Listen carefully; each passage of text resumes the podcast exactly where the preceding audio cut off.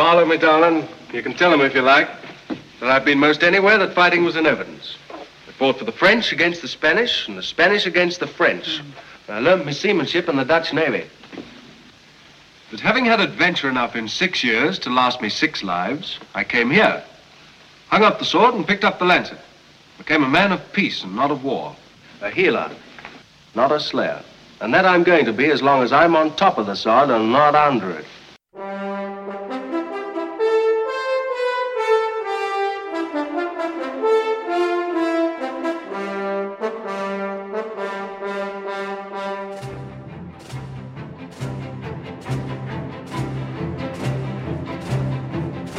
All right, folks, welcome to the Man Cave Movie Review, the podcast that reviews the good, the bad, and the ugly of movies for men. This is episode 231, I think.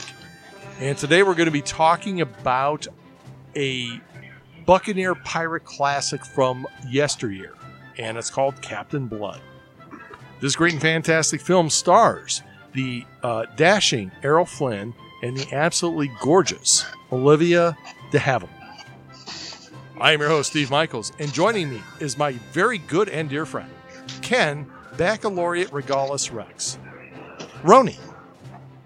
I am so glad we're doing this because, as I've said before, I really get into movies that are set back in the golden age of flouncing and mincing. Well done. Very well played. Uh, didn't see that coming, but as soon as you started your intro, I'm like, oh boy, I know where this is going. Very, yeah, there was a lot of flouncing and mincing in this too. Know, flouncing and mincing, guys in with lace collars Yep. and silk stockings and all that. Yeah, silk stockings were very popular back then. Uh, all right, folks, our very good and dear friend uh, uh, Jeff, don't throw me overboard. Muncie is unavailable tonight. Uh, we just found out today he actually has other friends than the three of us. So he's out hanging out with uh, this other person who um, he's cast us off to the side for, but that's okay. We still like I thought there was a Proudfoot family reunion this weekend or something. y- you know, it could have been. It might have been a Proudfoot family reunion. He didn't say. You know, maybe the ba- maybe the Baggins will show up too. Yeah, probably. probably. All right, and uh, last and certainly not least, and you heard his voice there, our early good and dear friend, the Reverend Deuteronomy Skaggs. You know, Steve, I, I'm here just because I'm looking for a ship that's not sinking. So, well, don't. You're on the wrong boat. I just jumped on the wrong boat. Yeah. well, we're not. Th- I mean, I would not say that we are sinking, but it's you know, it's the summer. This podcast has a tendency to uh, uh, lose lose wind, if you will, end up in the Sargasso Sea. If, uh, if that makes any sense to anybody out there, but no, we're back. We got uh, we got some new shows uh, to talk about, and actually, this is uh, I'm kind of amazed. Just want to do a shout out to some of our very good and close and dear friends on the uh, who have been following the Man Cave movie review for quite a few years. I was shocked, shocked, I say, that um, the number of you actually picked up on the uh, the quote. I I'm amazed because this is we talked a little bit uh, pre-show is the oldest movie that we have ever done on the Man Cave movie review. By what did you say, Brian? About what twenty years or better? Well, I mean, if the Ken, you were saying what the oldest movie was, uh, the Vikings, 58, 59. Well, this the is Searchers, the Searchers was I think 55. well, this would be 20 years, Twen- 20, 20 years before that. Yeah, I mean they were doing talkies I think 5 years prior to this. So, I mean if that's any indication. This is this is an old movie, but it's actually pretty good. And as we get to talking about this movie, there is uh, something that I will have to actually bring up and discuss with the Reverend, considering our affinity for a certain vacation spot that I will be bringing up later. But anyway, oh, that's going to be an interesting connection. I'm not sure how you get there Oh, from here. dude, dude oh, uh, did you watch the same movie I watched? Okay. Anyway. Oh, yes. Well, a certain. Yeah. Well, okay. I think I know where you're headed here. okay. So we'll, Pirate's life for me. Oh, no, sorry. okay, we'll get to that part. That's Anyway. my audition. That's the first time I ever sang, and the last. Thank God. All right, so we're going to be talking about Captain Blood, and this great and fantastic film, uh, ladies and gentlemen, was made in 1935, and the uh, the background of this movie is after being wrongly convicted as a traitor, Peter Blood, an English physician, is sent in exile to the British colonies in the Caribbean where he becomes a pirate. And it pretty much goes off from there being one of your classic classic classic I'm in my Sean Connery voice. No, it becomes one of your classic um, pirate movies of that era, which they did quite a few back then, I think. But Brian, I mean, swashbucklers is what they were called. Swashbucklers. There you go.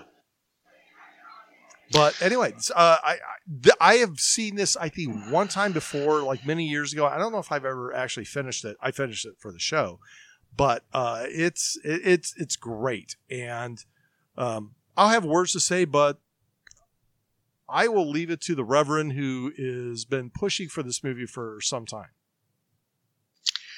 Well, I uh, I, I think that that this is you know, swashbucklers cover a lot of ground.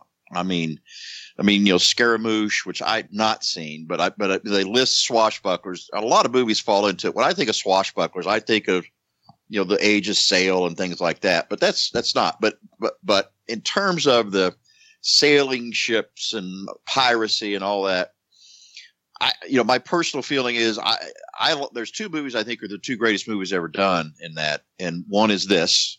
Uh, Captain Blood, and the other is the Seahawk, uh, which which is is really a both books actually both the novels are written by a guy an Italian named Rafael Sabatini, and so both those movies, both this movie and the Seahawk, which was done just a few years after this. Uh, uh, actually, it, was done, I think, in '39. Uh, I'm not sure, you know, when, when Britain was either at war or close to at war, by the way, with with uh, Germany. But uh, I think those are the two best pirate or, or swashbucklers uh, uh, ever done, and I think this is is the best. And this was this was Flynn's first lead.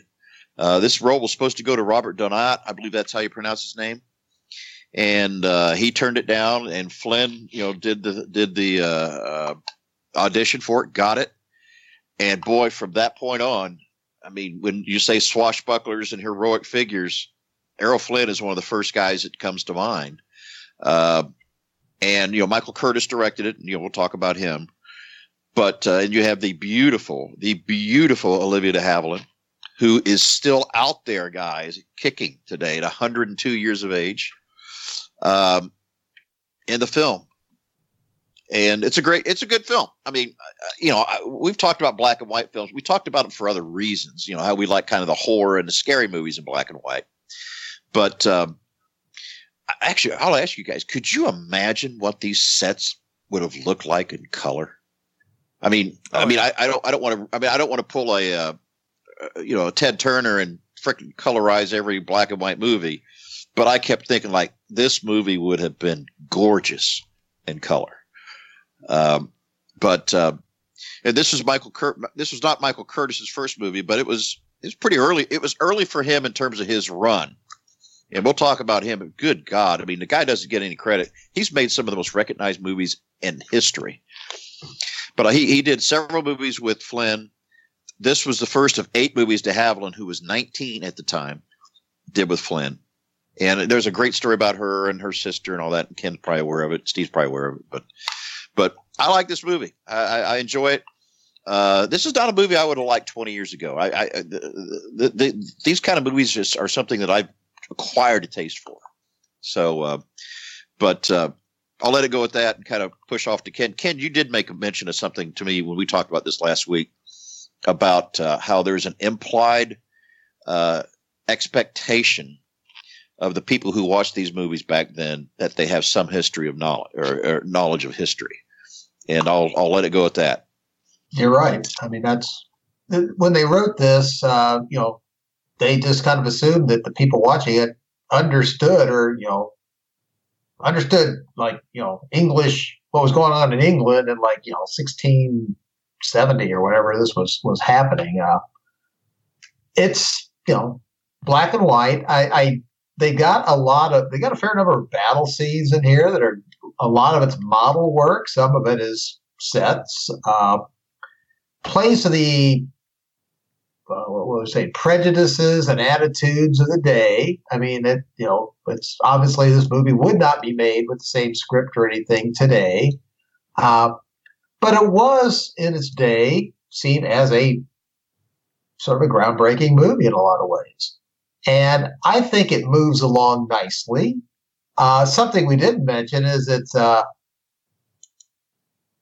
it, it, features the very sneering and despicable Basil Rathbone. This was before he did all these Sherlock Holmes movies, but Basil Rathbone was a very you know accomplished actor back then uh, who did this movie and did a good job being one of the heavies in the movie. There's several heavies that Captain Blood has to deal with. Uh, but you know, Rathbone is much better known as Sherlock Holmes in that whole series. I don't know how many those Sherlock Holmes movies he did in the late 30s and 40s. I'll be interested to see what everybody has to say. I mean, I've done some research and everything on the movie and the characters and everything, and uh, interested to, to talk through. All right. Well, I, I, I mean, I saw this movie. gosh, it was probably about four or five years ago. I think when I very first saw the movie, and I, it was just one of those days where I was watching. I was kind of like half watching it, and um, I mean, I was intrigued. It looked good, uh, but then again, I watched it for the show, and the thing that I want to bring up right off the bat before I forget about it, because I've always said this before, I'm going to bring this up during the show, and then we get to talking, and I always forget. But I think what I when I really actually was sitting and watching for this show is I, I don't know what came first, but it, it is clear there are scenes in this movie that if anybody has ever been to Walt Disney World and has ever been on Pirates of the Caribbean, there, there, that scene. Okay, I'm going to tell you right now. There's a scene where pretend you're coming off that little that little hill where you go down and it kind of splashes, and then there's the cannon firing at the thing. You literally see this exact scene in the movie. And I am convinced that Pirates of the Caribbean is based off this movie. Brian, changed my mind. I don't know if I, I mean, other than the fact that Pirates of the Caribbean, you know, the, the ride is at night. Yeah. And, and most of the battles were during the day. Although the initial assault, you're yes. right, the initial assault, that's right, on the port. Uh huh. You're right. You're spot on. You, you go back. Well, also, this is like the one of the very first, you know, quote unquote pirate movies, and it sort of set the stage and the expectation for the audience. I mean, people watched this; they liked this what they were seeing, and so in succeeding movies with pirates, they use the same tropes and stories and all. Uh, so you're probably right, Steve. Well, I mean, well I, what, the, what the I'm of the Caribbean ride and movies probably do owe a large extent from this. Especially, I'll make a point like when you first watched the first Pirate of the Caribbean movie, you had that whole split between you have the pirates and you got like the governor and the you know people running the plantations in the town. You get that exact split here. Uh, I mean, but to a large degree, they really hype hype it. But what I'm getting at is that when you look at that old Pirates of the Caribbean, I mean, they're making a movie after the fact. They've already they already know what those things are.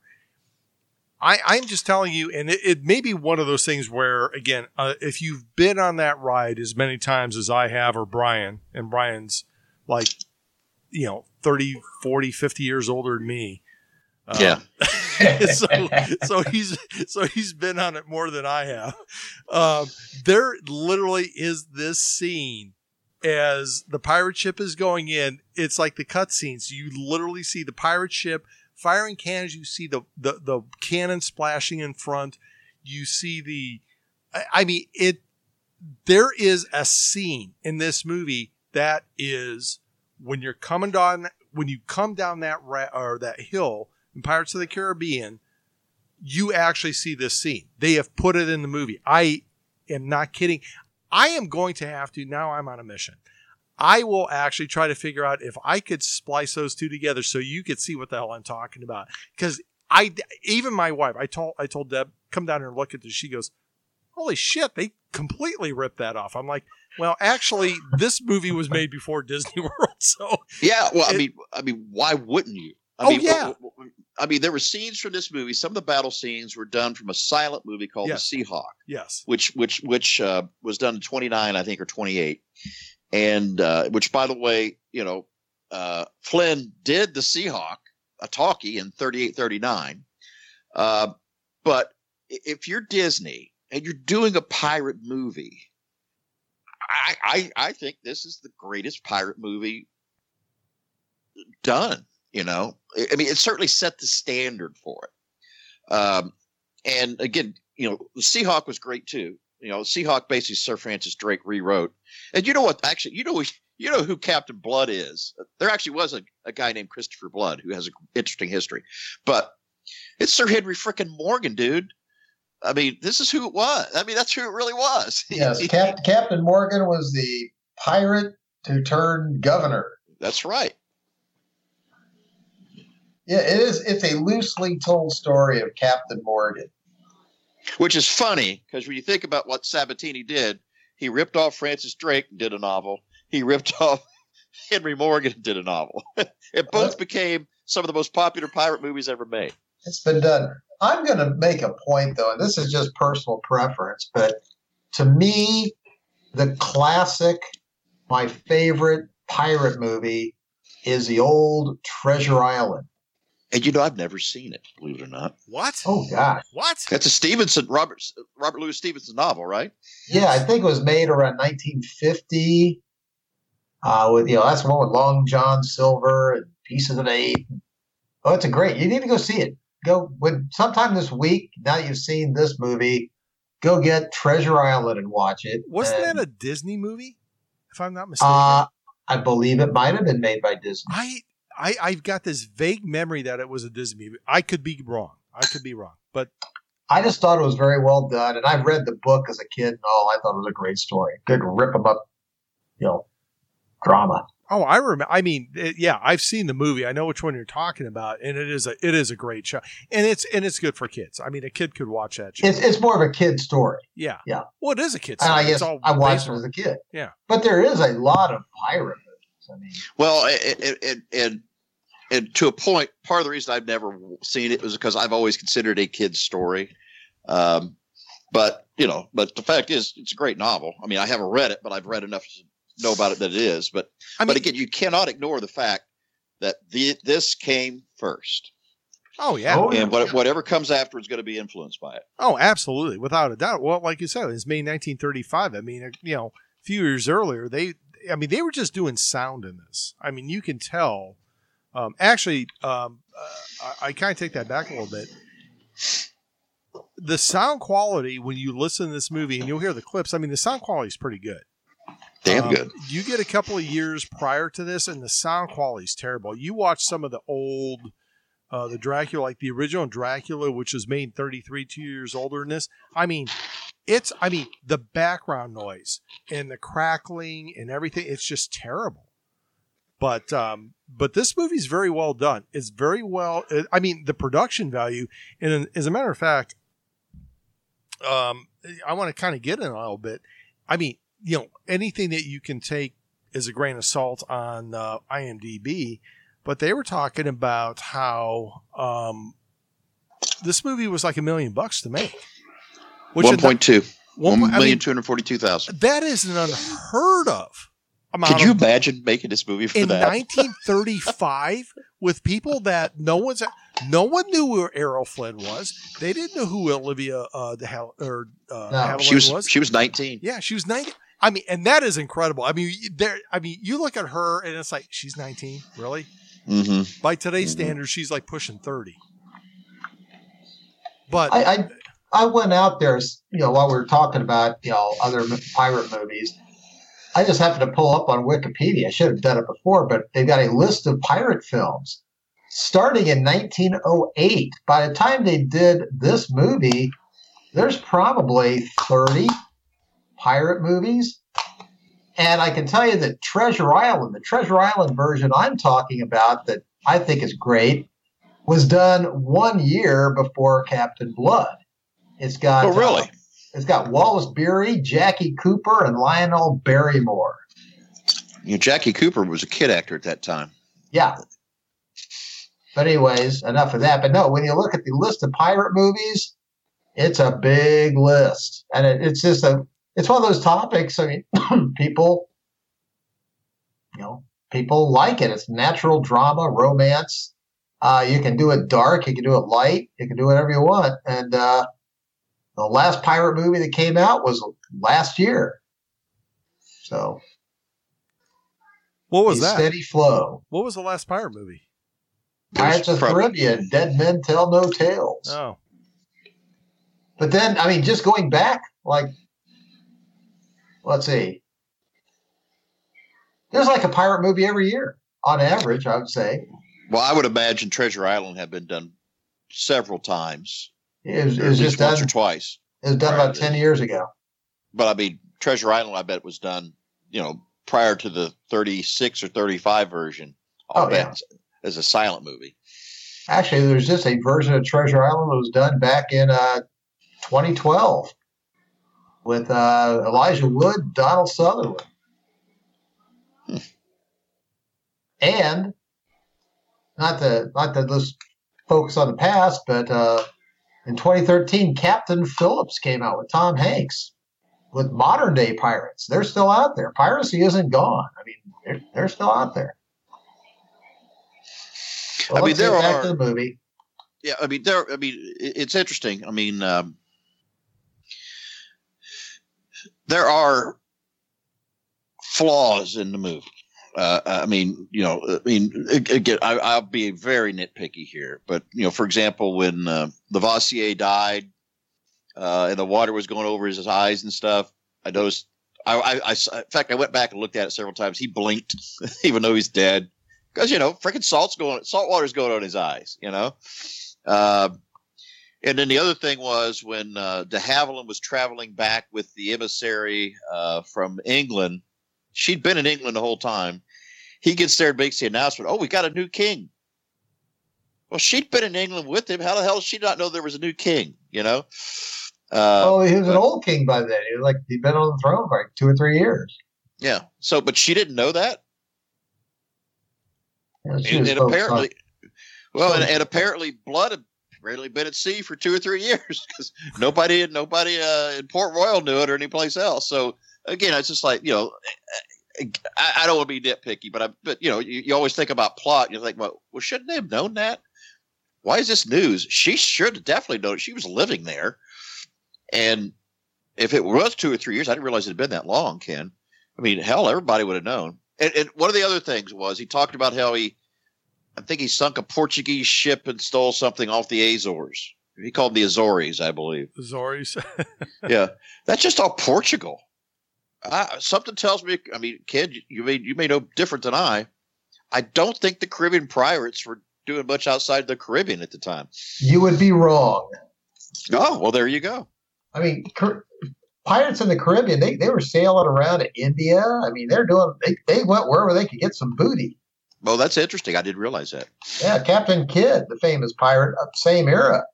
I mean, he, he did some work in the Caribbean, but he also went all the way around to India and Madagascar and all sorts of stuff. I mean, I know, I know. Francis Drake certainly was in the Pacific, and it might have actually discovered some places that he didn't even get any credit for. Uh, but he was he was not your typical pirate, frankly. No. Drake wasn't. I mean, he well, was there's pirates and there's privateers. correct. He was a privateer. And again, a privateer was basically a government licensed pirate. If you have a beef, I mean, in terms of like historical accuracy, if there is any beef to be had, it's that the pirates were a pretty nice, happy go lucky bunch of sea dogs. They weren't depraved, cutthroats. But there's a lot of research that, you know, pirates, I mean, yes, there were probably really some really bad, psychotic, evil pirates, but for a lot of these guys, they you know, life was rough. And I mean, if they were legit, they lived a horrible life, did horrible things. If they went pirate, they did horrible things. So, but the they were not they were sympathetic. I was would it be fair to say that the crew was pretty much sympathetic. Uh, of course, they set it up. You know, they were railroaded and you know abused by an evil court system and sold into slavery and you know they had every reason to go pirating but even once they did it, they were pretty sympathetic, pretty nice for a bunch of cutthroats.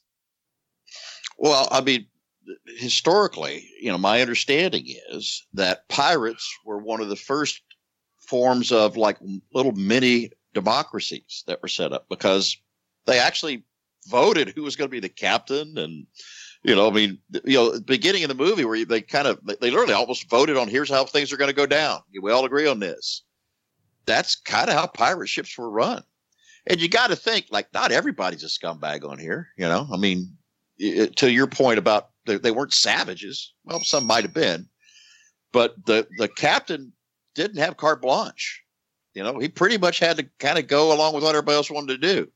Well, that was uh, a thing they emphasized. You know, they didn't they didn't smack it in your face all through the movie, but the idea that Errol Flynn's, you know, Captain Blood character, he got the respect of his men early on, and he kept delivering. I mean, okay, if you keep, you know, bringing us gold and winning us battles and seizing us treasure, we'll support you and we'll back you, and you know, we'll we'll cut you slack. Well, talking about Flynn too, and you and I had this conversation a bit last week. We are talking about it. Flynn has this whole thing. I, I remember the trial. You know, when he was the doctor, he was above it all. Like I, you know, it's, it's like I, I, just can't believe that you know I'm being charged for this, and just like he kind of had this screw you attitude. Haughty, he, haughty. Th- that's the word, and he retained that throughout the movie. But to me, that's part of the the Flynn mystique. I mean, again, this guy's 26 years old. He's never had a freaking lead in his life, and and and he's got he's putting his character out there, and that attitude is there. I, I, think a lot of that is, I think a lot of that's not acting because I, I mean, I think that's got to be part of your personality to do your first movie and to pull that off. Um, and so, uh, but again, that, that haughty attitude, that's a great word. That is the word, uh, is to be one of the neatest parts about it because he was above it all to a point. He was going to, he, he was above it all. He was going to do his things his way but he was also going to lead, you know, like he led as the doctor, and you know, the governor loved him, and all these guys, you know. I mean, the only guy didn't like him was frankly that asshole of an uncle she had, uh, played by Lionel Atwill, which, by the way, he would have ended fricking badly if I had, you know, anybody else who's at the end of that movie with Christopher Blood, that guy shows up. It's like, all right, let's get that dude is hanging tomorrow. I don't give a shit if he's your uncle or not. He's a son of a bitch. and he was. Yeah. He was terrible. The, the whipping, the breaking on the wheel, the branding. I mean, they portray this guy. I mean, I'm not going to say this is like the most savage movie you've ever seen, but for its day, you know, 1935, they made no bones about the fact this guy was a sadistic bastard. Exactly. He was not a nice. I mean, obviously, uh, the word "nice" when it comes to using it in the same sentence as slave owner, I get people are like, "Are you fucking crazy?" But but there was nothing nice about this guy. He he gave two shits about these guys. I mean, they were just pieces of meat. Which, well, again, a lot of these characters as actors had some interesting histories. I don't know if you followed them or not, but. Mm Atwill had some interesting stuff that showed out. The guy that played Christopher Jeremy Pitt, he had some, well, actually tragic stuff, you know, that happened to him outside the movies. All of it usually having to do with sex, by the way. Um, but, uh, but, uh, oh, you know, I hated the guy. I'm like, hang the son of a bitch. You know, he's a, he's a piece of crap. But, you know, hell, the well, governor was the only nice the, guy. The movie succeeded. You like the governor. I mean, yeah, he just had he just had what what was it he had? Uh, gout. Gout. Gout. Yeah. You get that from drinking too much, right? Uh, drinking, eating rich food, sedentary lifestyle. Yeah. Ow! My foot just started hurting. yeah. Actually, yeah. Why don't you have gout? That's that's you. Actually, pretty much all of us. Well, Some when- of us more than others. When you speak of like you know interesting lives, I mean Errol Flynn had an interesting life, and he had his fair share of controversy and sexual dalliances, booze, drugs, trials. He died at Uh, 50. He was 50. He was my Yeah. age. And he was broke. Can you imagine me being dead right now? Oh, you're asking if we hope or if we imagine? I just okay. See, there you go, folks. no, I it, no seriously. Well, first off, fifty then was you know was a little is old. Old. But and he these had guys, a hard life. Again, it, he hit big, made money, and lived a life of excess. Man, Uh, but yeah, he was a he was back in those days. If you want to, you know, in the 30s, 30s and like you know early 40s, he was the guy. He was top list. Uh, did Charge of the Light Brigade. He did you know all. I mean, he did all these dashing movies. Well, when you think about it, he was probably as far as I mean, I mean, he is a good-looking guy. I mean, good looking guy. that I don't know how tall he was, but he, he was he looked like a tall, yeah, you I'm trying. I you know what, attractive I, guy. I don't. Well, actually, let's find out how tall was. It's easy Errol to find, but yeah, I'm, I'm looking it up right now. Yeah, he was. I bet he's six three at least. Ah, how tall was he? Where is it? Doesn't say. Well, hold on. Because I, I, I, I assume uh, what's his name, uh, uh, Levasseur Basil Rathbone Oh, tall guy. Could no. be wrong. Not yeah, he actually he was taller than I was. He was six two. Okay, Yeah. So yeah, he was he was uh, he was tall. He was born in uh, I like this. He was born in uh, 1909, Aus- June, June 20th, Australia. in Hobart, Australia. Just as an FYI, um, I used to live next. The town next to mine was Hobart, Indiana. Oh yeah, That's where used to my have some great high school football teams back Yeah. in the day. yeah my dad my dad grew up in Hobart, played for the football team, and uh, yeah, but he Oh died. wow, Yeah, he died in 1959 uh, from a heart attack in uh, Vancouver, British Columbia. Had three wives. yeah, they just he, he was he was actually taking he was up there because he had a yacht that he was going to lease to some guy, and so he was getting ready to, uh, to a business guy. He was getting ready to take the yacht down. He was with some chick. And then he started having problems with his back and his legs, I think. And then I don't know. They saw a doctor. I think they gave him Demerol or something like that. And then she like massaged his legs. He went to sleep, and they went back in and He was dead.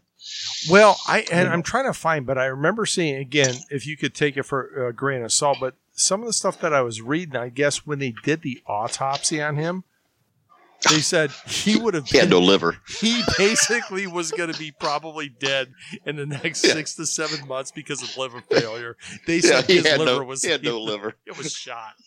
So it's like he was not going to live. Oh, he was famous as a partier. Yeah, hard drinking. You know, this was the, the you know golden age of Hollywood. He could go anywhere and do anything, and he was in all the top parties and such. Uh, and yeah, he, you know, he he. I have no doubt he had a good time with his life, but he He he lived literally, str- he literally struggled. I think from like 1950 on, um, which is, again is you know. But you think about Hollywood actors, that puts him what at 40. I mean, today, hell, you're in your prime at 40. I mean, think about it. You got guys that in their 50s playing 26 year olds today. You know, freaking Yeah. Tom Cruise. What is he 90? And he's playing. I mean, you saw I- what what yeah, what Yeah, I Meg, just Meg, went out Meg, and Meg- saw- what's I- her name look like now? She looks like my grandma who's passed away 30 years ago. I mean, you know, in, in, in Top Gun, I mean, Jesus Christ, I mean, that, that gal has been run hard. no. I just went and saw uh, the new Mission Impossible movie last night, and yeah, Tom Cruise is. He, he does a great job in that movie. He's very physical.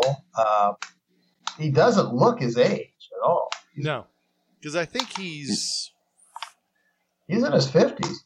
He's oh, in oh, certainly he's his mid well into his fifties. I mean, I want to say he's got to be about either fifty-five or fifty-six. I might I have to look Prob- that up.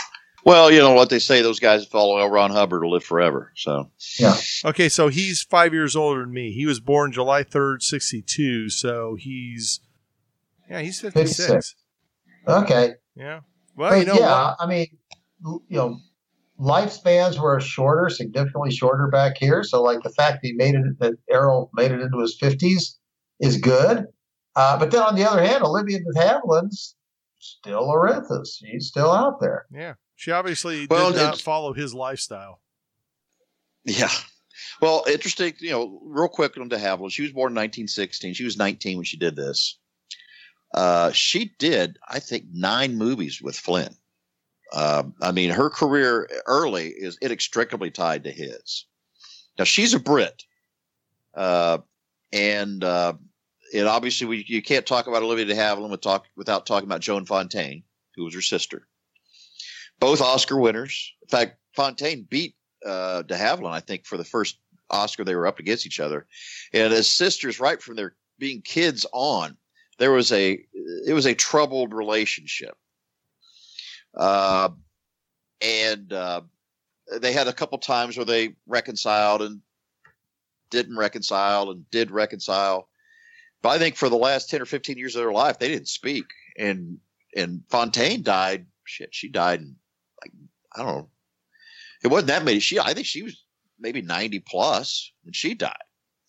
Uh, but two two of the greatest female actors in history were sisters, and Fontaine could not use the de Havilland name because their mother stepped in and said that she couldn't use the de Havilland name, so she had to change her name Wow. uh, because her because Olivia had started earlier, and I think honestly, I think Olivia was the favorite. If that makes any sense.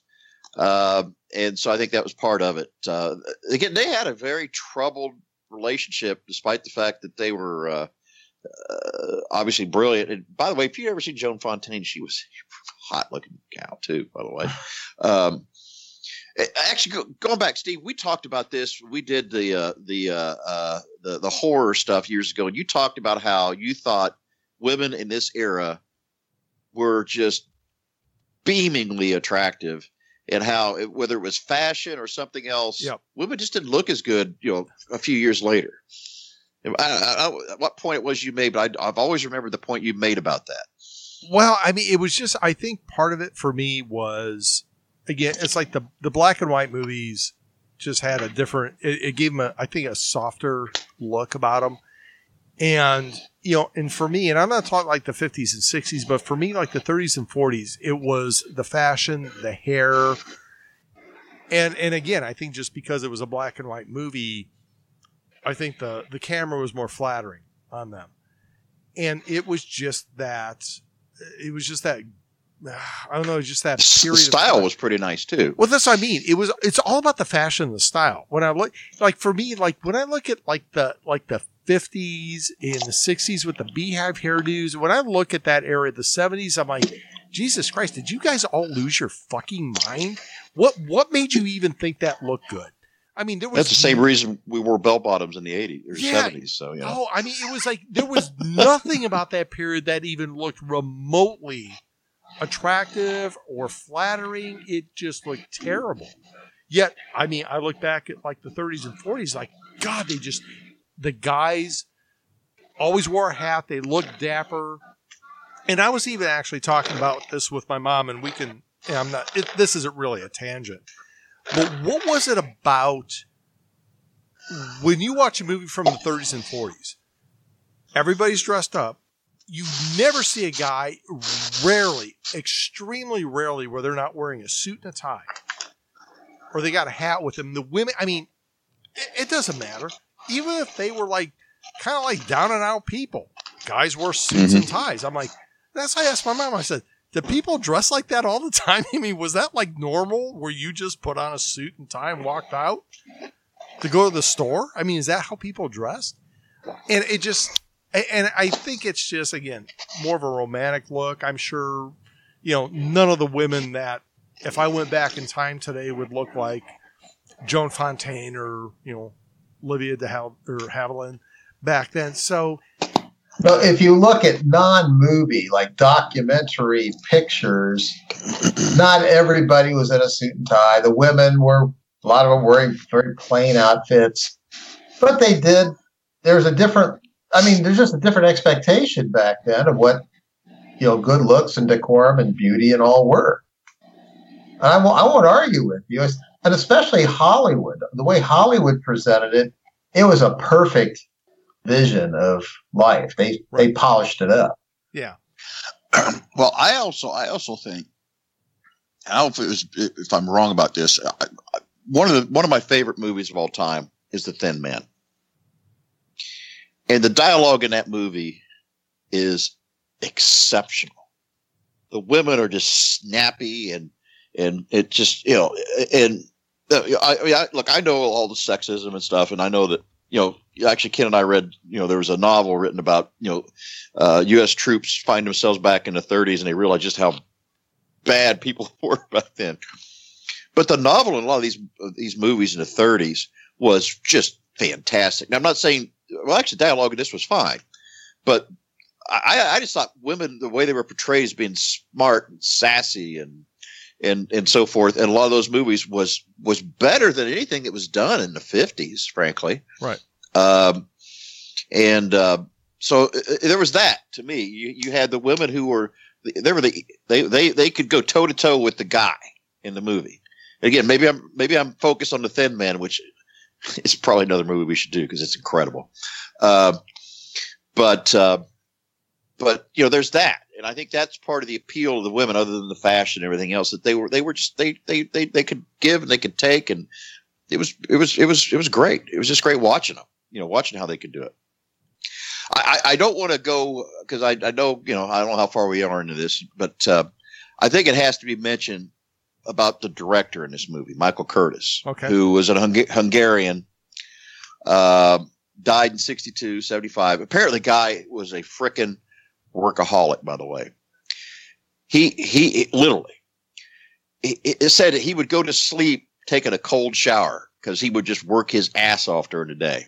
He didn't take lunches, and he, actors that took lunches pissed him off because you know lunches made you lazy. But this dude, I'm gonna go.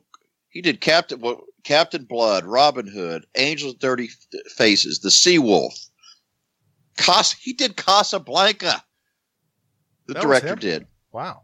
Mildred Mildred Pierce, which actually is not a bad movie. Uh, I, I, watched it. Yankee Doodle Dandy, which I, I made the comment. I don't either while we're here or not that I hate musicals. I hate musicals. Yankee Doodle Dandy with Jimmy Cagney is a great musical. I could watch it anytime. he did White Christmas with Bing Crosby, musical, good movie. He did We're No Angels uh, with, with, I think Bogart again. Uh, he did Life with Father with William Powell, who I love from The Thin Man. The guy is really one of the greatest directors that ever came through Hollywood, and and the movies that he did he only won. He won one Oscar for Casablanca. He won one Oscar for uh, some kind of short movie he did. And I know he didn't have a lot of the Oscars other guys did, but I, that list of movies I gave you are some of the most influential movies that ever came through Hollywood, ever, and, and they're diverse. I mean, yes. musicals, comedies. He could do anything. He really could. He was an incredible director, uh, and obviously did a lot of stuff with. I mean, his, his accidental relationship with Flynn profited them both quite well, frankly. Despite I'm not sure how much money either one of them had at the end. I'm sure Curtiz probably did. Yeah, probably. All right, you know what? Yeah, I, I never heard anything about Curtiz drinking away all of his profits.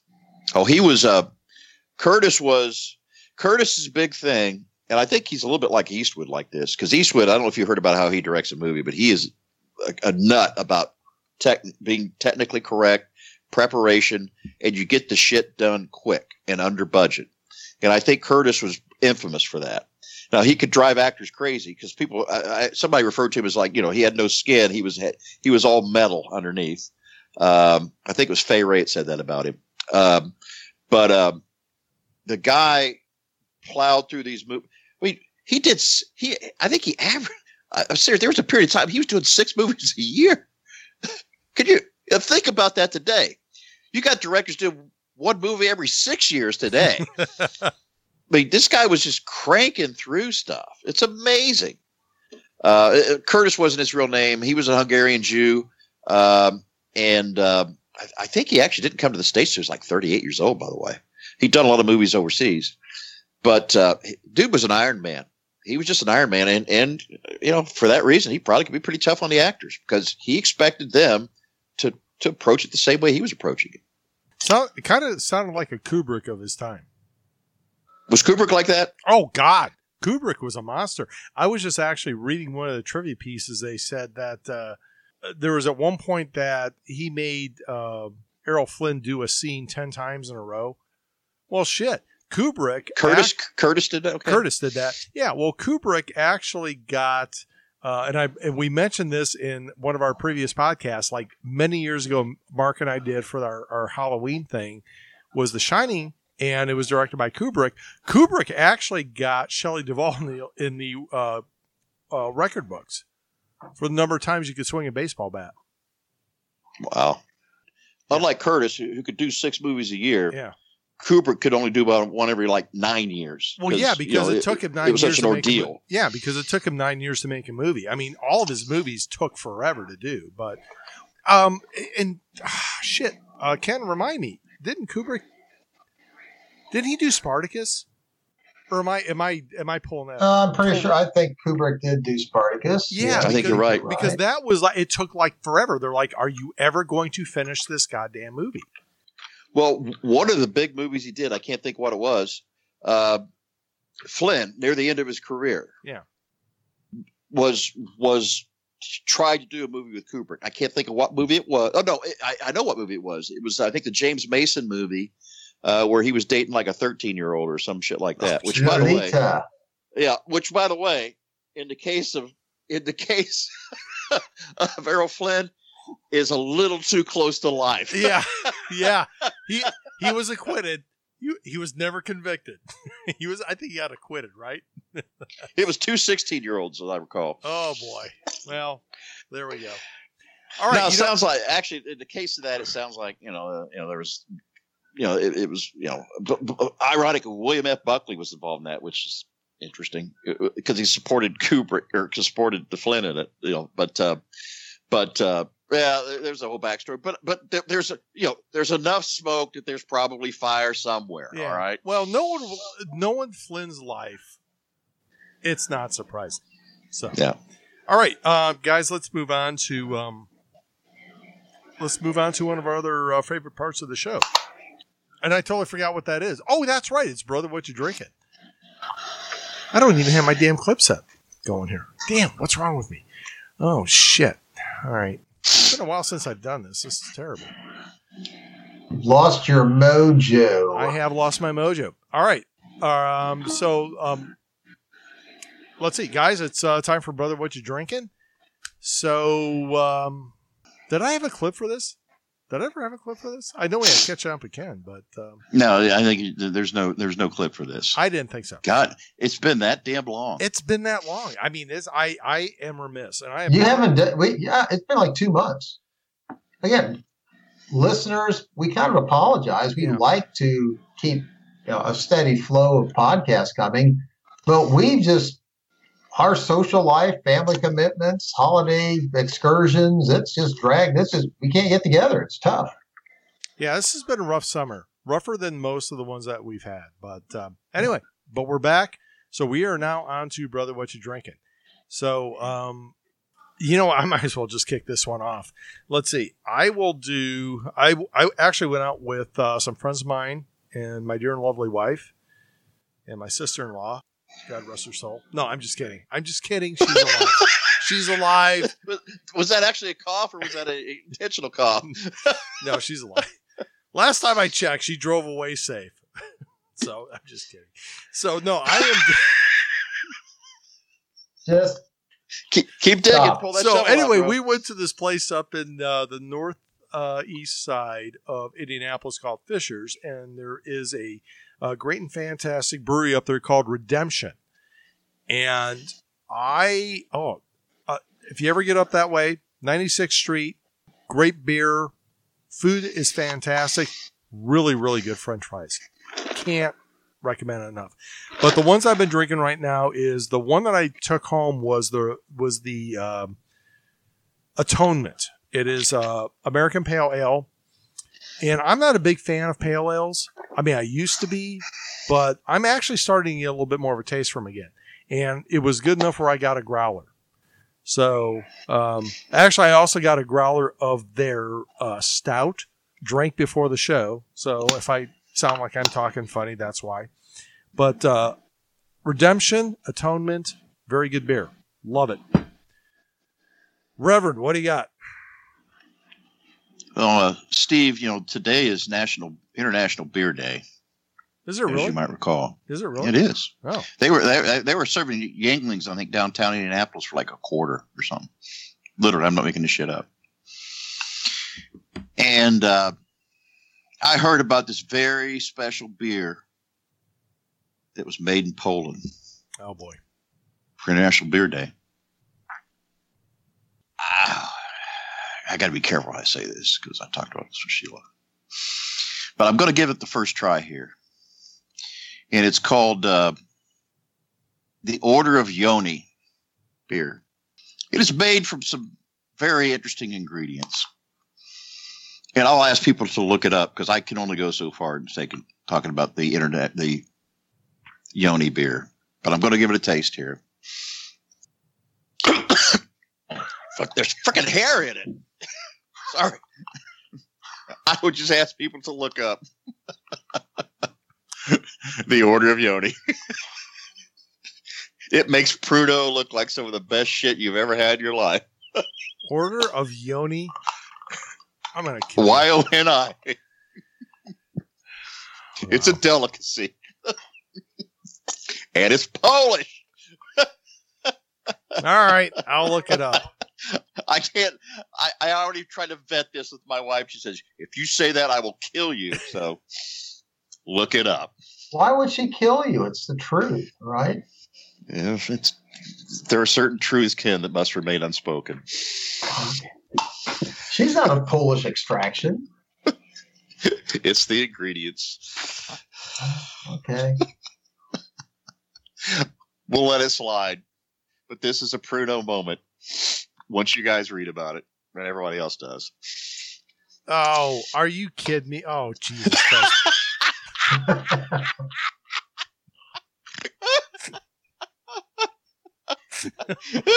Oh, I'm afraid to look. It I would say only in Poland, Steve, but I'm just saying. Oh God, what has become of my mother country? What are you guys doing over there? The fuck? Steve. Steve, Brian can't say it, but what are the exotic ingredients in yoni? Steve can't say it either. And I think the fact that I just I pointed it out at all probably means this whole section gonna be deleted from the podcast. I, I, you actually found this beer somewhere? Or you? No. Oh, okay. I'm, just, I'm drinking it just like I drink Pruno, bro. Oh, hey, if I could have got if I got it shipped here, I would have given it a try. It was just introduced today, this week. I, I'm going to try to find it though. Well, thanks for th- thanks, Brian. That's awesome. I I have, The fatherland, Steve. The fatherland. holy shit. Well, I like the- I like the- of I like the Speaking fact that the website. I want to thank a friend of mine uh, who was aware of our podcast for pointing this out to me because he goes, "You guys are beer snobs." He goes, "Why don't you talk to him about that beer?" I like the fact that there's only like evidently they only. You only- have to be attractive. well, That's a big thing. well, there's only two of them, and evidently they Yes. have. Yeah, I, evidently The they're ne- trying to get the the, the, the right. okay, I, I did go out and look, and. I now see why you are keeping your mouth shut. Yeah, I, I actually vetted it with Sheila, and she's like, "You're, you're really not going to do this, are you?" All right, guys. I'm Just like- so you know, ladies and gentlemen, the Order of Yoni, Y O N I dot com. Prepare yourselves, and all hate mail goes to uh, Brian Miller at Man Cave Movie Podcast dot com. He's he is the one responsible for. And I have s- I have some other friends that made the recommendation, but hell, I'll take the I'll take the hit for it. Yeah, yeah, a- a- as you should. All right, Mm. let's see. Okay, thank you very much. And last and certainly not least, It's now time for catching up with Ken. My darling, I can't get enough your love, babe. oh, there you go, Ken. Uh, What's going on, buddy? Uh, I'm not going to give the usual roster of things I've done because since we haven't really done a podcast for like going on two months and it's been the very busy summer months, uh, I've been busy. Done a lot of dining, pool parties. Uh, Did you take over a small South American country during the interim here? no, but uh, Oh, okay. I did go down south. Uh, but a few highlights. Had a really nice tiki party a few weeks ago. Uh, been to a bunch of different new bars and restaurants in town. Been to several musical venues to listen to various bands and musical groups play. Everything ranging from small, cozy bars to big outdoor venues. Uh, a lot of nice food. Uh, been even to the horse track to do some racing. So uh, lots of stuff. The uh, today, I mean, my highlight today was I went down with our friend Mark and excuse me, and his son, and visited Gen Con, the big game and other stuff convention that goes on here in Indianapolis. Uh, lots of cosplayers doing their costumes, lots of games, authors, special guests, products. Uh, kind of good time down at Gen Con and uh, got away, and now I'm here. Uh, for what I'm drinking, I just want I, I, I wanted to bring it into the movie. Now, this movie is set in the age of sail. Would you all agree? Agreed. Yes, sir. And in, in the age of sail, there's an expression about the men that were out on those ships on the high seas. It's when they said that it was wooden ships and iron Iron men. Men. The men were tough. And you had great fighting men. You know, I'll just say, of, of all the nations that created you know, salty sailors that sailed the seven seas, you, I think you would agree that Great Britain probably had the best reputation. Yeah. Yes, Okay. absolutely. And there were a lot of well known ones. I mean, we've mentioned here already Francis Drake, Captain Morgan, the fictional Captain Blood, these Captain Kidd. These are all men of great accomplishment, great reputation. But they all have one thing lacking. They don't have rank. They're captains. Captain's nothing. But there was a there was a British a British sailor, a fighting man of great accomplishment. Minus an arm, maybe. Well, he didn't have a well, he lost a, uh, he lost various body parts, Yes. and that would be Admiral Nelson. And There what I'm go. drinking tonight is Admiral Nelson's spiced rum and Diet Coke. Nice. Very well done. Yeah, beautiful. We have a high end of the podcast tonight. We have a low end when it comes to the beverages. All right. Um, Speaking of beer, one thing I'd like to say is you, you mentioned they're having this Leinenkugel uh, fest down on the circle today. Actually, it was uh, Yuengling, but yes. Yuengling. That's right. I'm sorry. How do I get Leinenkugel out of Yuengling? But uh, this morning on the uh, Tony Katz show on WIBC, they have a feature where one of the other people comes in and has Tony eat or drink something, usually like foul sounding, to see if he'll drink it or eat it. And this morning it was a Yuengling float. Yuengling with vanilla ice cream. And S- sounds hideous. he was raving on it. Going, this is awesome. So I don't know. Uh, Maybe he was just making up it. Usually on this feature, if it's horrible, he'll choke and gasp and gag. But he was going like, hey, people need to have, you know, Yuengling floats more often. So you might give it a try. What could it hurt? Wow.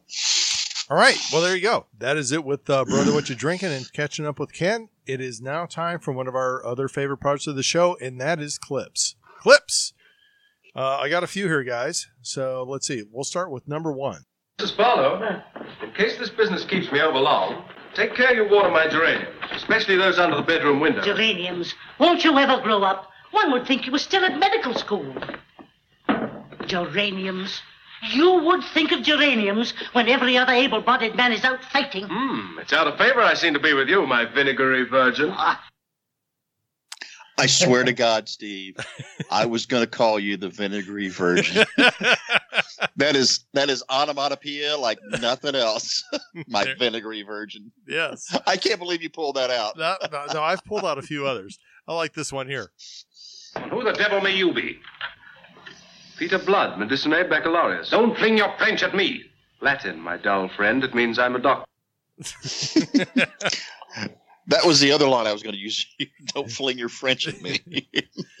A thing I liked about the very beginning of this movie is in a very low key fashion, they just dropped a few hints here and there to let you know that, yeah, this Peter Blood guy, he's a doctor and he just wants to like live a quiet life in the country. But as a younger man, he actually went out and Fought did stuff. and He seaman. was- He was just he was, he was a in the- seaman. He was like fought in the fought in the Yeah. wars, but he came back to live a peaceful life. Right.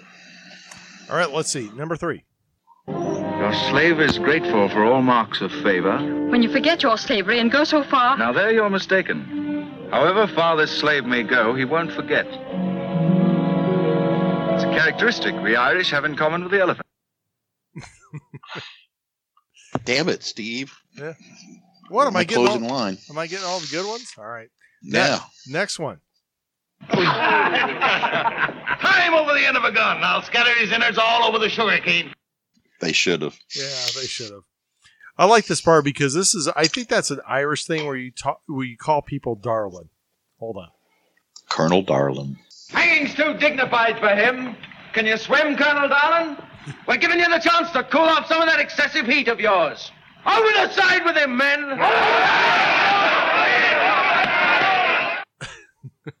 There, there is a good friend of mine, a guy named Mike Knoll, that will, in, in conversation, he will go, "Well, what do you think we should do, Colonel Darlin?" And I never knew where the hell he got that phrase Yeah. That's Gettysburg. until I saw this movie. Well, I heard. Well, it's Gettysburg too. yeah, I Is that, well, actually, in his case, he is a Civil War that's where. entirely into. So uh, that's probably where he pulled it. Yeah, Yeah, the little round top seams, the sergeant called it Colonel Darlin. yeah. You know, my But he was a very Irish sergeant. All right. Uh, next one. Peter Blood, I'll make you pay for this. If I spend the rest of my life doing it. And then the whale came, and the whale swallowed Jonah. I hope. Goodbye, Jonah. Don't forget to write. All right. Uh, here we go, uh, Brian. You you will like this part. Therefore, we do here and now band ourselves into a brotherhood of buccaneers to practice the trade of piracy on the high seas. We, the hunted, will now hunt. That's when they were Yeah, signing. that's a great line. That's when they were signing our Constitution. All right. Last line here. You must be even so much in need of gold as I. Such a partnership requires sober thought. My poor head has been dancing with rum this whole week past. Even so drunk, your brain is the greatest this side the Caribbean. With your brain and my strength, there is nothing we cannot do. Sounds like our podcast. Yeah, I was I was gonna say. Oh, who's got the brain? That well, there's, well, well, the- the- that's up for yeah, actually, discussion. that's, actually, you do, Ken, because when it comes to the drink, uh, you know, Well, my, my just like just like uh, Captain Blood, my my brain is besotted with rum. Oh gosh. All right. Well, there you go. That is it with the clips, and now we are moving on to the. Well, let's see. Ken, do you have the top ten movies of 1935? I actually do. Holy I go shit. way back, and uh, obviously in 1935, you would think that we had, wouldn't have heard any of these movies, but actually you'd be wrong. Uh, I did- of these I- are I did this last week in lieu of this, so yeah, it's interesting. Go ahead, please. I'm sorry. I Yeah, uh, a lot of them are. A lot of well, back in the early days of Hollywood, they drew very heavily on classics, uh, classic you know, operas and novels and fables. So here goes. Uh, at number ten, we had a movie called Naughty Marietta. Uh, it's based on an operetta. Uh, stars Jeanette MacDonald. She's a princess who flees an arranged marriage. I think she was a redhead too, by the way, just for the record. Yeah, well, she was she was a big hottie Yes, she was. actress back in these days. At number nine, we had a classic, A Tale of Two Cities. This was a Ronald Colman uh, vehicle. Ronald Colman, very distinctive voice, very uh, articulate actor. And number eight, it was Anna Karenina with Greta Garbo. This it also had Basil Rathbone, who was in this, and also Maureen O'Sullivan went on to do a lot of work later on. At number seven, we had a musical. It was a Fred Astaire Ginger Rogers vehicle called Roberta. And I don't know how many of those dancing musicals that pair made, but they were an institution. What's And number amazing is when you think that Fred Astaire was doing movies up until the 80s or 90s, didn't he do a movie with Robert Hausman and something else about a ghost or something like that? Oh yeah, like- yeah. He did the uh, Towering Inferno back like in the late seventies. Yeah, he was still busy. Uh, number six was our movie Captain Blood. It was one of the top ten movies of that year. You know, a dollar stretched much farther in those days. Uh, that movie cleared worldwide $2.4 million. It was huge. Today, $2.4 million wouldn't cover, you know, That's what you're paying the extra. Yeah. At number five, uh, another great pair of the uh, 30s, China Seas, starring Clark Gable and Jean Harlow. They also, I think, those two together did Red Dust, which was a movie I saw back in film class uh, many, many years ago. Oh. Harlow was a hot looking blonde, as I recall, out Oh, of the yes. Marilyn Monroe thing. Yes, she was. Uh, at number four, we have another musical. They did lots of musicals in these days.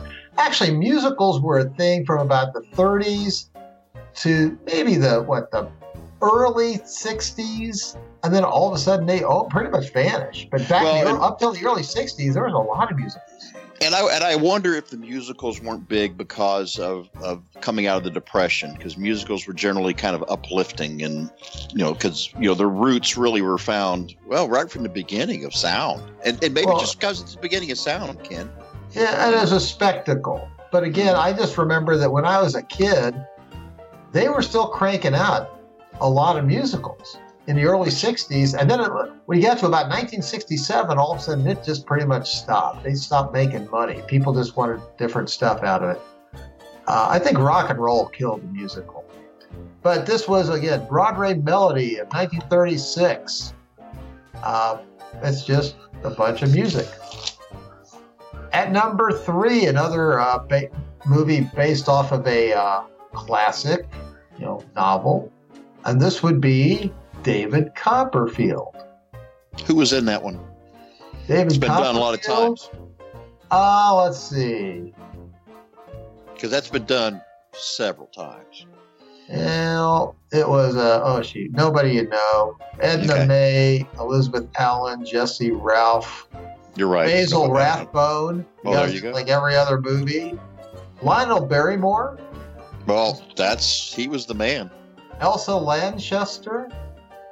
Uh, I Actually, I, I believe it or not, I think one of the later movies that um that uh, uh, Flynn did was a movie about Barrymore, uh, where he played Barrymore. I think, by the way, could be wrong, but I think I'm right. Okay. Well, when I was talking just a few minutes ago about how, uh, you know, Roberta had Fred Astaire in it, and uh, know, he, he, you know, made money. Well, the number two movie was Top Hat, another Cary Grant, right? Ginger Rogers movie. Oh, yeah. And, I was thinking uh, Topper.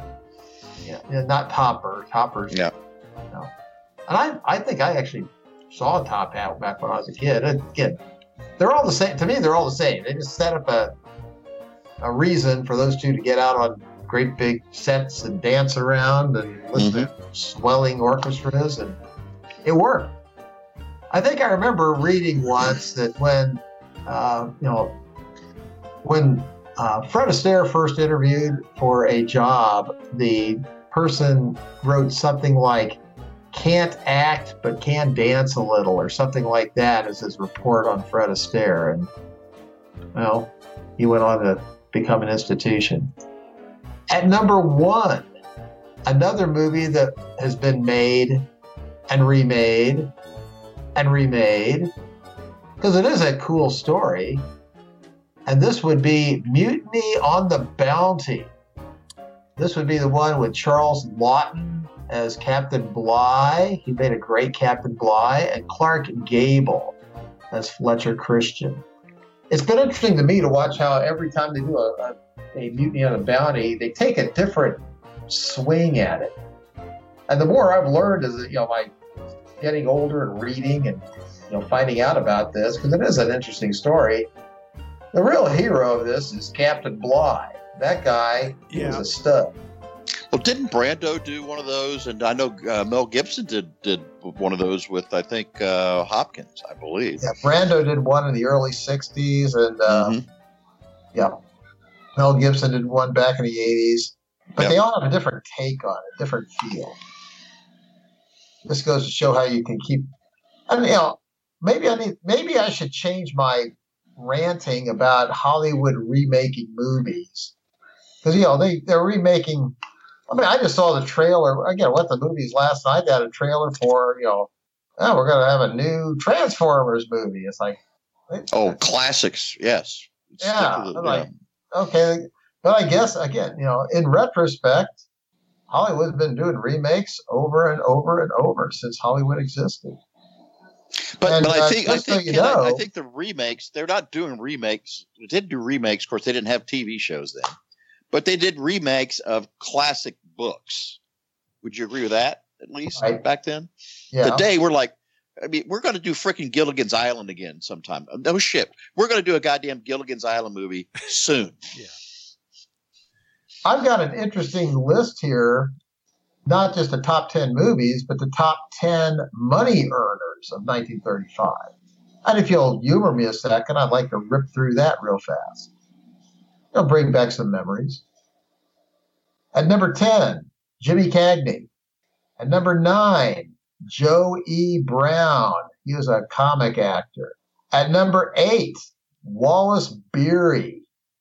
Who was Noah Beery's dad, dad or uncle? I think he was his Yes. Noah Beery from the Rockford Files, by the way. Yeah, you're exactly right. And he also played Long John Silver in that uh, Treasure Noah Island. Beery, Noah Beery did uh, Grand Hotel, or Wallace Beery did Grand Hotel, which is considered a classic. He was in a bunch. Uh, someone you just mentioned. The Dick Champion. Powell. He won an Oscar for The Champion, I think. By the way, Yes. Dick Powell was at number 7 Mhm. Claudette Colbert at number six. Oh, Colbert, is the French would call her. Yeah, Colbert. Joan Crawford was at number five. He lives down by the river. Fred Astaire and. Ginger Rogers together at number four. Clark Gable at number three. Will Rogers at number two. Will Rogers was a old Cowboy vaudeville comedian. you will. cowboy comedian, and I think he was. I think his thing was it wasn't that he had any one movie that was big. He just did a lot of them that were very bankable and successful. And He again, would this do was his- an era where the th- the studio system was in play. This was a high point of the studio system, and they just needed to fill their theaters. So every week they had to have a new product, a new Well, double it- And, and I think part of his gig was he would do kind of a sly comedic routine with a lasso while he was doing a lasso. I think he died in a plane crash, actually, you know, up in Alaska or some stuff I- like that. I think you're right. And number one, someone who was just breaking into the movies but had a big splash in 1935, Shirley Temple.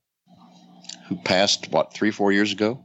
Yeah, And was a diplomat for Ronald Reagan, as I recall. yes. No, I, I have a slight, it was a little family Shirley Temple connection, but this was back in the 80s when she was like, you know, a diplomat for Reagan administration. My cousin worked for IBM and she was on a layover in uh, an airport somewhere, and Shirley Temple had put out her biography. And so my my cousin was a big fan, and so she was sitting there in the airport reading the book, and all of a sudden she heard this voice behind her saying, "Look, honey, that girl over there has my book." And it was Shirley Temple, and she came over and took pictures with my cousin and everything else. But she was so happy to see somebody who was reading her biography. So, but that was 1935. Again, a classic age, the you know Hollywood golden era, uh, an interesting period. So I'll be And- quiet now and we'll move on. And just seven or eight years past having silent films, which is interesting, I think. Yes. Yeah. Yes. Yep. They had just gotten into the sound era, but they were putting out. I mean, you heard that list of movies. There's a lot of those movies that are well known today, well regarded to this day. All right, let's uh, let's move on now to uh, the Man Cave movie review checklist of this great and fantastic film. Let's see, number one. Did anyone jump out of a window? I don't think so. No, No. No one. Lots No. of things were broken during the course of the movie. All right, Yeah, but I don't think anybody went out a window. No, I agree. All right, number two. If you want him, come and claim him. Uh, could the uh, oh, I'm sorry. Was there a irrelevant female role in the movie?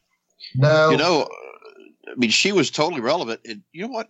There weren't many women other than the maid, the vinegary virgin, uh, for uh, Flynn or Peter Blood. Yeah. Um, there weren't a lot of women in this movie. No, there were not. All right, let's see. Next. Son of a bitch must pay.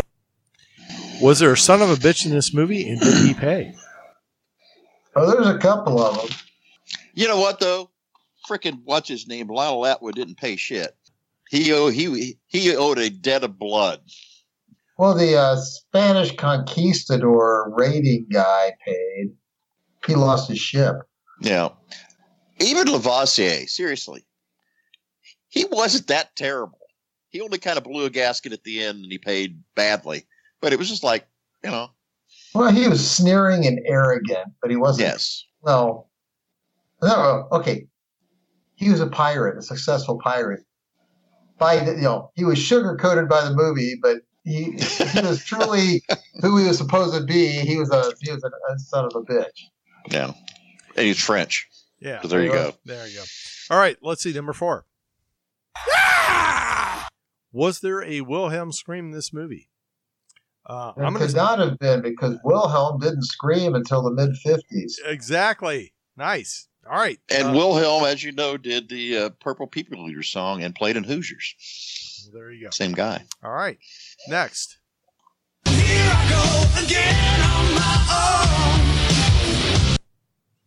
Uh, could the female role be better played by Tawny Kitaen? Again, again, just for reference sake, in her prime. All right. Here's what I will say. As you know, I am a fan of voluptuous brunettes. If your last name is Italian and you don't have to shave your face, and you're voluptuous, I'm all over it. That said, I cannot think of a few more attractive women than Olivia de Havilland, despite the fact she is not Italian and not voluptuous. Okay. Well, there you go. All right, nice. Let's see next.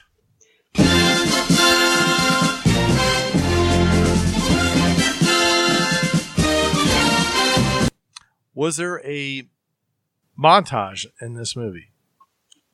I think this is actually pre-montage period too. Actually, I'm going to make a claim. Okay.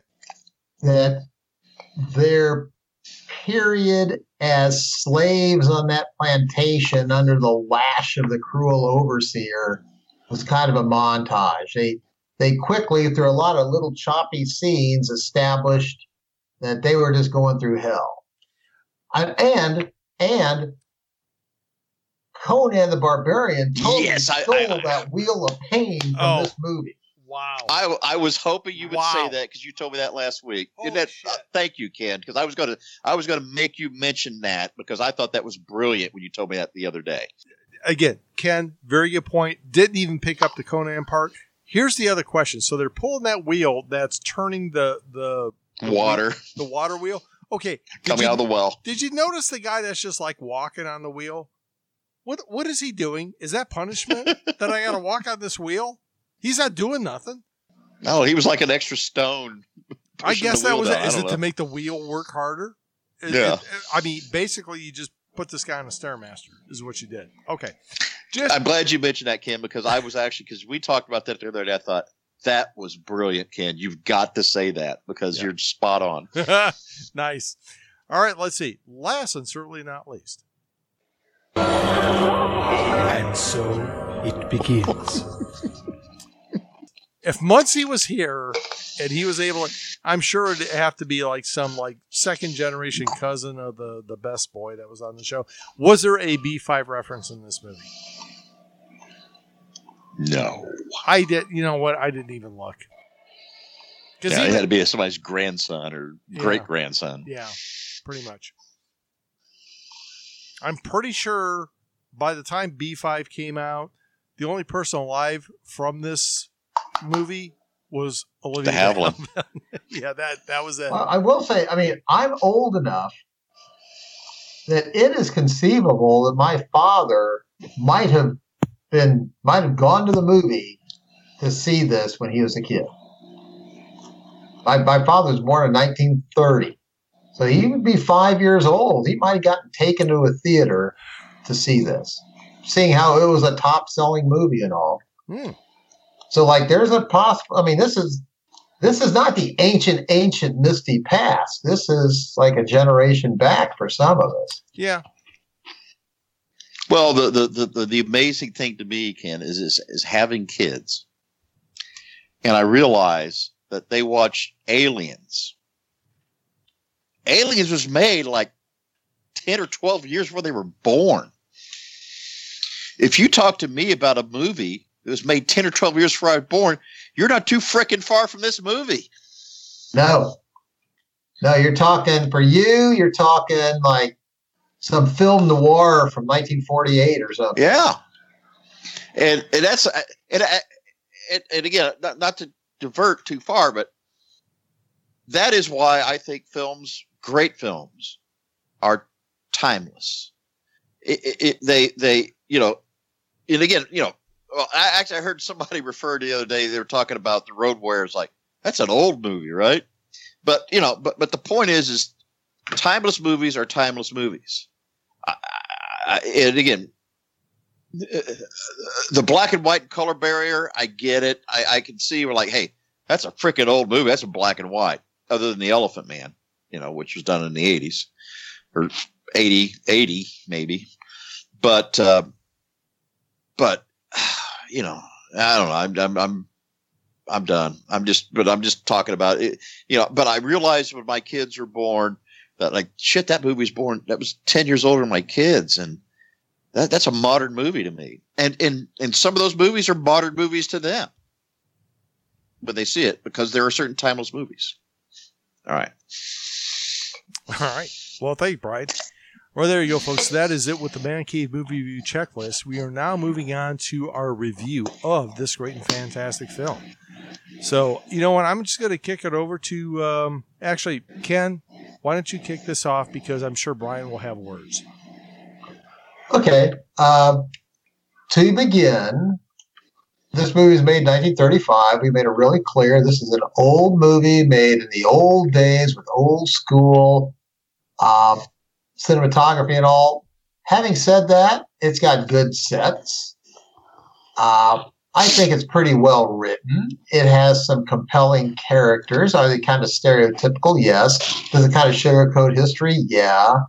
Uh, but I was entertained, and I hadn't seen this thing forever and ever. Uh,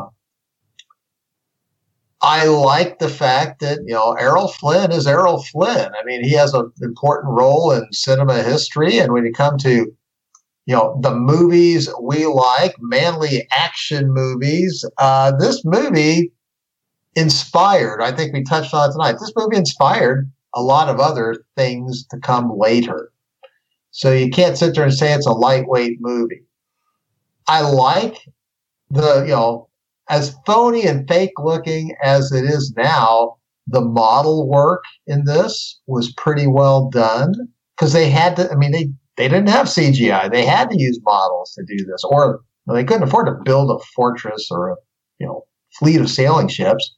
But you know, they did a good job with it, and I always enjoy watching movies with good model work. It's kind of a lost cause. I mean, they don't do a lot of model work anymore because CGI is too simple.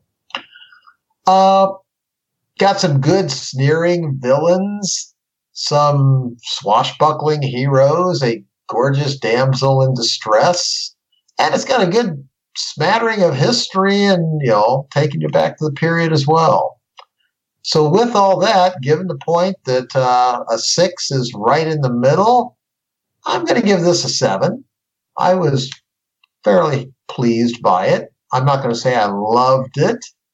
Uh, in a way, it's it's it's it's sort of an I, yeah. The the age of it. I, I can't get all excited about it because it is an older movie and so much is based and derivative from it. So I'll give it a seven.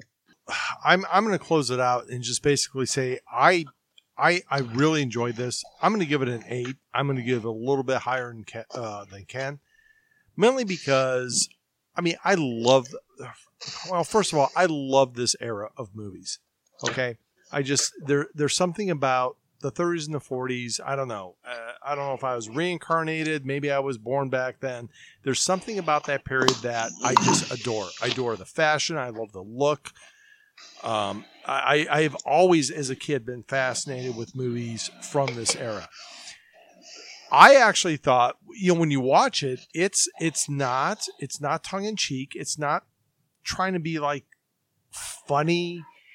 It's it's meant to be a very serious movie, and it's it's done in a very serious manner.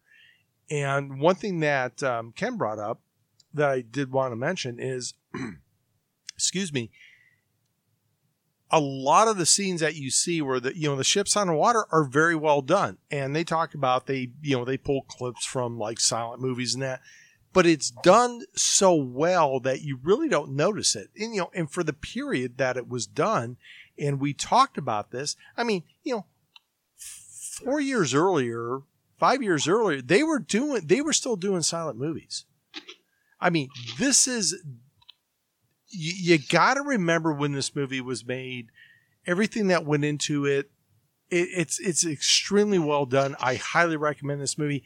I'm going to give it a little bit higher. I think um, it's an eight.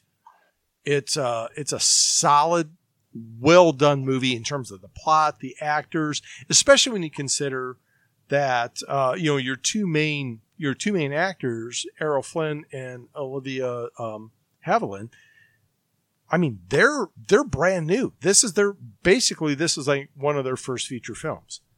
And they are fantastic. They're spot on. I can't recommend it enough.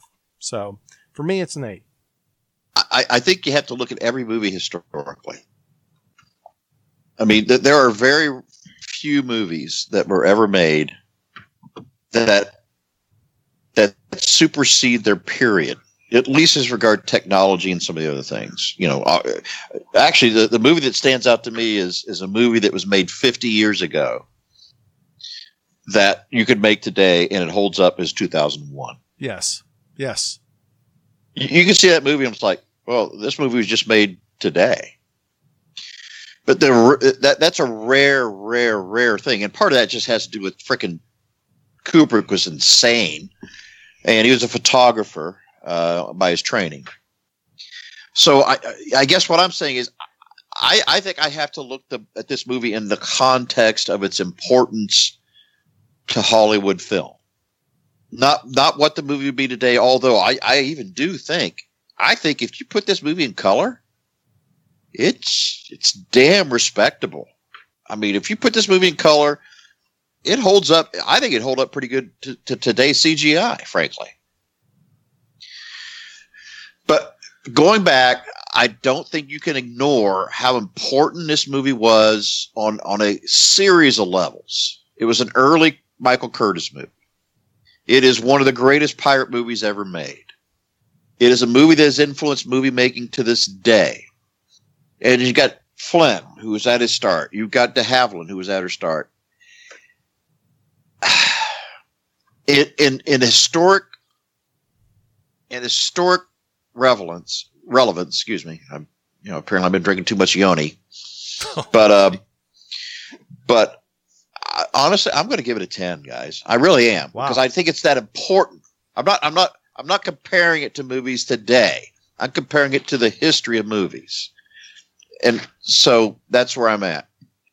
And you know what, Brian? I I I could see where you're coming from. Yeah, when you're gonna when you're gonna compare it for when it was made and for that time, and you know the technology and what they had at that point um, when they were making movies. You know what? You're absolutely right.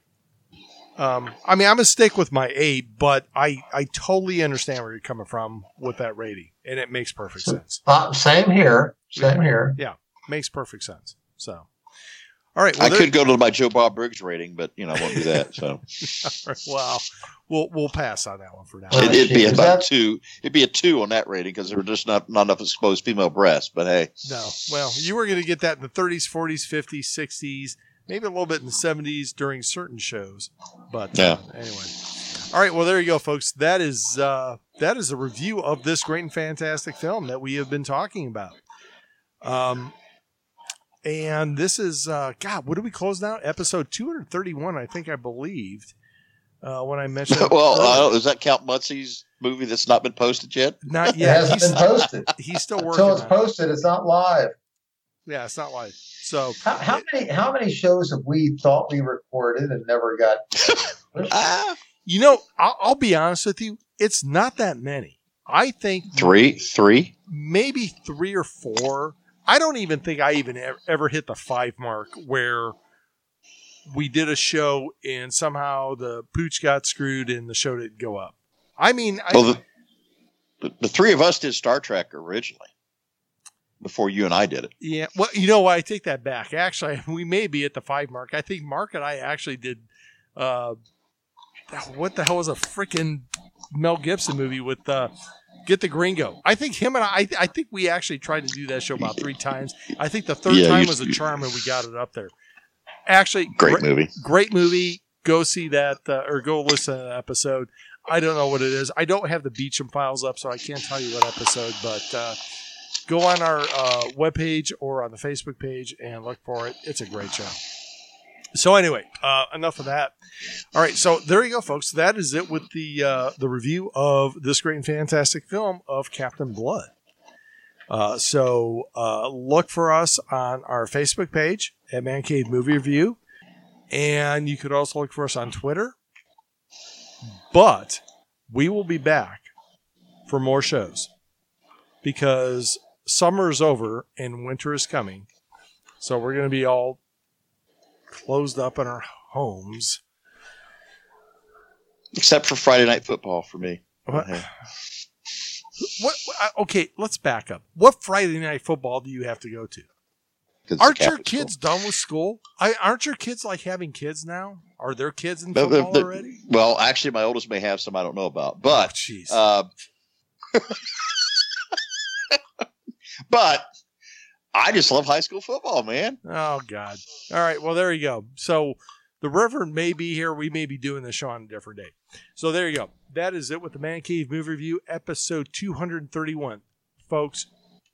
Uh, stick with us. We are back. We will be doing more shows.